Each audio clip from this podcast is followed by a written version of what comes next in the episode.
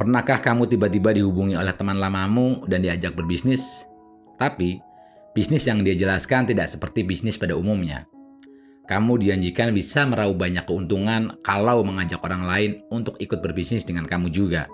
Nah, mungkin saja kamu sedang diajak untuk menjalani multi-level marketing atau MLM. Dan, kalau kamu tidak betul-betul paham cara kerja MLM ini, kamu bisa kehilangan banyak waktu dan akan menjadi penyesalan.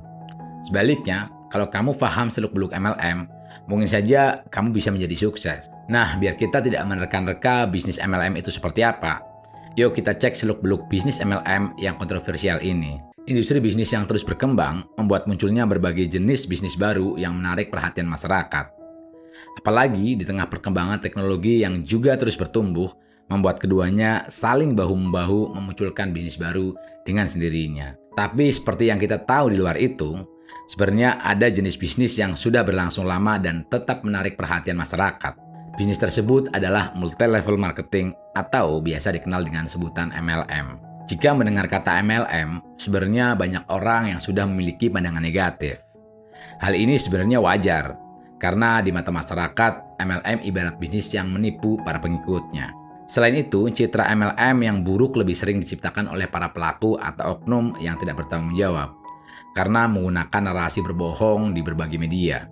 Banyak sekali contoh para oknum MLM yang berbohong dengan mengatakan sudah memiliki mobil BMW, padahal mobil itu adalah mobil pinjaman. Atau saat melakukan pertemuan dengan leadernya di kafe, untuk pesan air mineral saja yang harganya Rp5.000, para downline disuruh bayar sendiri-sendiri. Situasi seperti ini lucu menurut saya. Katanya sudah kaya tapi masih cuma air mineral saja, tidak bisa traktir mitra bisnisnya. Memang tidak bisa dipungkiri kalau masyarakat sudah terlanjur tidak percaya dengan MLM. Padahal bisnis ini sendiri sudah ada sekitar awal dekade 2000-an dan terus berkembang hingga detik ini.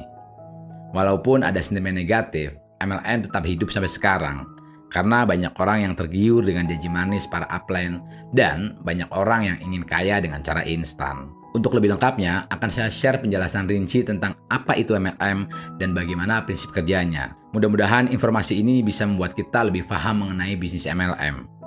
Mungkin bisa saja teman-teman berubah pikiran sebelum ikut bisnis MLM atau malah berniat untuk masuk ke bisnis ini. Pertama, bagaimana cara kerja MLM itu sendiri. Dalam bisnis ini, ada prinsip kerja yang harus dilakukan dan menjadi aturan atau koridor tersendiri untuk mendapatkan keuntungan. Sebenarnya prinsip kerjanya mudah dimengerti tapi akan butuh usaha besar untuk melakukannya. Bisnis MLM biasanya menjual produk seperti obat-obatan hingga kecantikan.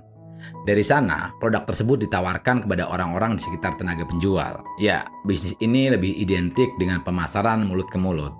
Tapi dengan perkembangan teknologi seperti sekarang ini, banyak yang sudah melakukan perekrutan atau penjualan melalui media sosial. Selain itu, yang akan sering digunakan di dalam bisnis MLM adalah sebutan upline dan downline. Upline adalah sebutan tenaga penjual yang memiliki bawahan yang disebut sebagai downline. Jadi, bisa dibilang upline adalah atasan dari downline. Dari downline pun bisa menjadi upline kalau sudah mempunyai bawahan. Dikutip dari Investopedia, MLM adalah strategi yang digunakan beberapa perusahaan direct sales. Dalam strategi ini, perusahaan mendorong distributor yang sudah ada untuk merekrut distributor baru. Nantinya, distributor akan mendapat keuntungan berdasarkan presentasi penjualan mereka dan penjualan distributor yang mereka rekrut. Orang baru yang direkrut oleh distributor disebut juga sebagai downline. Semakin banyak downline yang direkrut oleh distributor, maka keuntungan distributor pun akan semakin besar. Biasanya perusahaan yang menerapkan multi level marketing tidak memiliki toko fisik. Jadi kalau kita ingin membeli produk atau jasa mereka, kita harus menghubungi distributor yang telah terikat dengan perusahaan tersebut. Dalam praktik MLM, perusahaan bisa saja memiliki ratusan hingga ribuan distributor yang tersebar di seluruh dunia. Tapi tidak semua distributor berhasil meraih keuntungan seperti yang dijanjikan. Hal inilah yang kerap membuat orang ragu untuk menjalani bisnis MLM. Pertanyaannya, apakah MLM itu ilegal? Multi-level marketing atau MLM adalah strategi yang ilegal karena menggunakan skema piramida. Dilansir dari situs resmi Federal Trade Commission, skema piramida bisa disebut sebagai penipuan. Dalam skema ini, seseorang akan menjanjikanmu berbagai hal menarik yang akan kamu dapatkan jika bergabung dengan bisnis mereka. Bahkan, mereka akan menyebutkan bahwa bisnis mereka bisa mengubah hidup kita. Padahal, nantinya sebagian besar penghasilan kita tergantung berapa banyak orang yang berhasil kita rekrut. bukan berapa produk yang kita jual. Skema ini dilakukan untuk terus merekrut distributor-distributor baru. Kemudian, uang distributor akan mengalir ke bisnis tersebut. MLM bisa dikatakan legal apabila keuntungan distributor lebih banyak diperoleh dari hasil penjualan produk. Tapi jika keuntungan lebih berfokus pada perekrutan distributor-distributor baru, bisnis tersebut lebih tepat disebut skema piramida, seperti yang dikatakan oleh Federal Trade Commission yaitu bisnis penipuan. Lalu sebenarnya bagaimana cara kerja MLM itu? Seorang yang mengikuti multi level marketing biasanya direkrut oleh seorang distributor yang sudah berkecimpung di bisnis tersebut. Biasanya, distributor atau perusahaan mengadakan sebuah acara tertentu. Dalam acara itu, kita akan diminta untuk menikmati produk perusahaan. Jika tertarik, kita akan diajak untuk menghadiri rapat yang berisi tentang penjelasan produk, bisnis, skema, dan proses MLM. Perusahaan kemudian akan berusaha meyakinkan kita untuk bergabung dengan bisnis mereka. Jika setuju, kita akan diminta untuk menandatangani kontrak dan membeli inventaris. Inventaris yang dimaksudkan setiap perusahaan bisa saja berbeda, tapi umumnya perusahaan akan meminta kita untuk membeli sebagian produk mereka. Pembelian tersebut dianggap sebagai biaya awal untuk bergabung. Setelah itu, kita akan menjalani bisnis MLM ini dengan melakukan hal yang sama seperti apa yang dilakukan oleh distributor yang merekrut kita. Saran saya, pertimbangkan dulu sebelum menjalani bisnis MLM ini. Berdasarkan survei yang dilakukan oleh EERP, 47% responden mengaku kehilangan uang dan 27% responden mengaku bangkrut. Sementara itu, 25% responden berhasil mendapatkan keuntungan dari MLM. Dari data tersebut, kita bisa melihat bahwa MLM menimbulkan keuntungan maupun kerugian bagi para pelakunya. Oleh karena itu, jika benar-benar ingin menjalani MLM, ada beberapa hal yang perlu kita pertimbangkan. Menurut FTC, kita bisa mempertimbangkan beberapa pertanyaan berikut ini sebelum bergabung dengan bisnis MLM. Pertama, apakah kita ingin menjadi salesperson? Bergabung dengan bisnis MLM berarti kita menjalani profesi sebagai sales. Kita harus menjual produk dan meyakinkan orang lain untuk bergabung, berinvestasi, dan ikut menjual produk. Jika teman-teman tidak suka berjualan dan meyakinkan orang lain, MLM bukanlah strategi yang tepat. Kedua, apakah kita memiliki perencanaan penjualan yang matang? Sebelum mengikuti MLM, kita harus memastikan bahwa produk yang kita jual disukai banyak orang. Selain itu, kita perlu memahami bahwa umumnya setiap distributor menjual produk dengan harga yang sama. Oleh karena itu, kita akan bersaing ketat dengan para distributor lainnya. Apakah kita punya sales plan yang bisa menjamin penjualan kita lancar?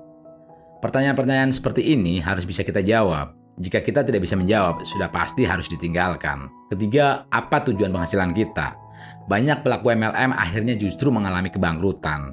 Jika tujuan penghasilan kita besar, kita perlu bekerja lebih keras daripada distributor lainnya. Ini menurut saya cukup sulit. Kenapa? Karena produk yang kita jual sama dengan produk distributor lain yang rata-rata memberikan harga yang sama yang tersebar di banyak kota dan itu biasanya sudah menjadi ketentuan setiap perusahaan MLM. Meskipun kalau kita lihat dari sisi lain, rezeki sudah ada yang mengatur. Tapi perlu diingat, situasi yang tidak sehat juga harus kita ambil sebagai pertimbangan. Keempat, apakah kita siap menanggung risiko? MLM adalah strategi bisnis yang penuh risiko.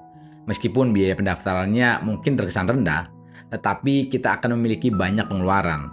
Kita perlu melakukan pelatihan, perjalanan, promosi, pembelian produk, sampai gathering yang bisa makan banyak biaya.